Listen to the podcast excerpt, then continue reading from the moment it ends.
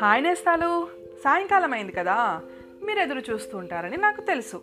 చూసారా మీరు పిలవకుండానే నేను వచ్చేసాను కానీ ఇంతకు ముందు తరాల పిల్లలు పెద్దలు అందరూ పాట పాడి మరి నన్ను పిలిచేవాళ్ళు. అది ఏం పాట తెలుసా? చందమామ రావే జాబిల్లి రావే కొండెక్కి రావే కోటి పూలు తేవే బండెక్కి రావే బంతి పూలు తేవే అని పాడేవారు.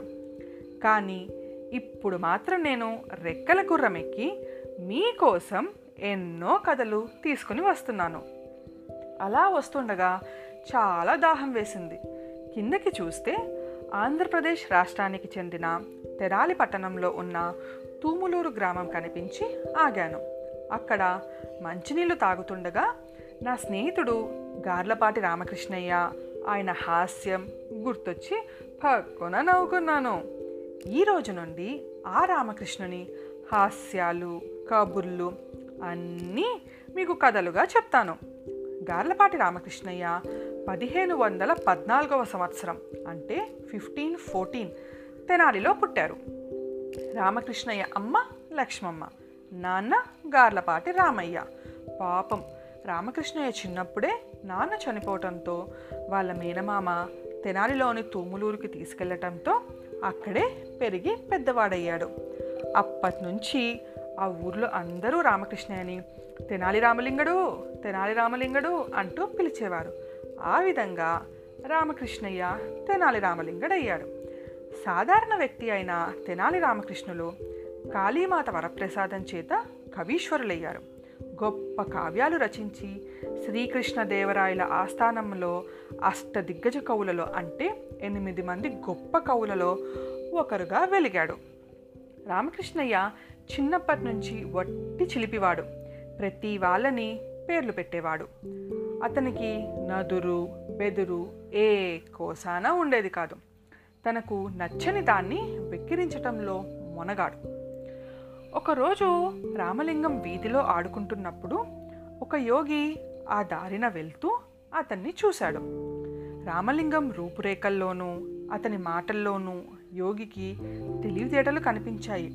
వెంటనే ఆయన రామలింగాన్ని దగ్గరికి పిలిచి అమ్మవారి మంత్రం ఉపదేశించి ఇలా చెప్పారు. నాయన ఈ మంత్రం వెయ్యి సార్లు అంటే థౌజండ్ టైమ్స్.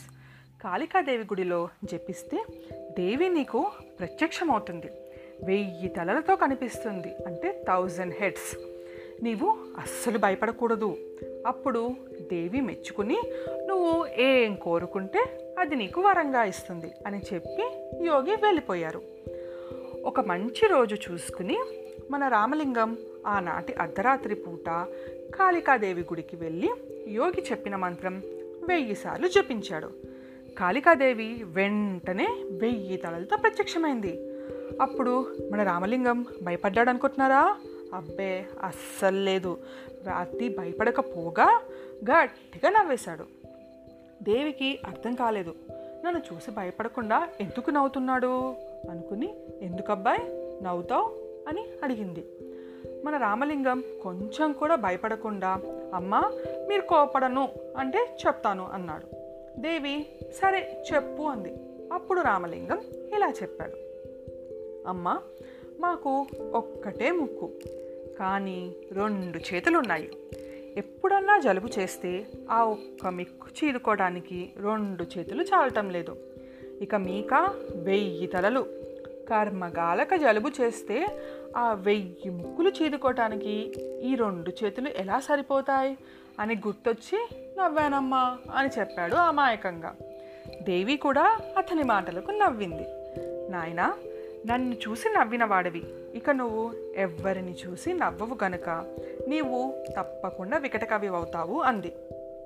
దానికి మన రామలింగం కొంచెం కూడా బాధపడకుండా ఏమన్నాడంటే తల్లి ఎటు తిప్పి చదివినా చెడని మాట వరంగా ఇచ్చావు. ఇంతకంటే నాకు ఏం కావాలి? అని అమ్మవారికి నమస్కరించాడు. ఆ మాటలకి కాళికాదేవి అతని తెలివితేటలకి ఎంతో ముచ్చటిచ్చి వికటకవి అనే మాట ఎటు తిప్పి చదివినా మారేది ఏముంది?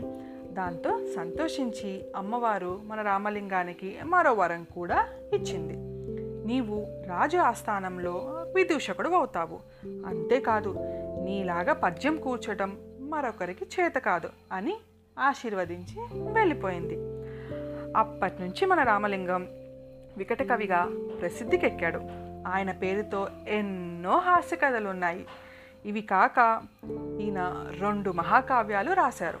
ఒకటి ఉద్బాట రాజ్య చరిత్ర. రెండోది పాండురంగ మహత్యం. ఇప్పుడు అందరికీ అర్థమైంది కదా తెనాలి రామకృష్ణుడికి వికట కవి అని పేరు ఎలా వచ్చిందో? ఈ రోజుకి ఈ కబుర్లు చాలు. ఇక కథ కంచికి నేను ఆకాశంలోకి మీరు నిద్రలోకి. మళ్ళీ రేపు కలుస్తా. మీ జాబిల్లి.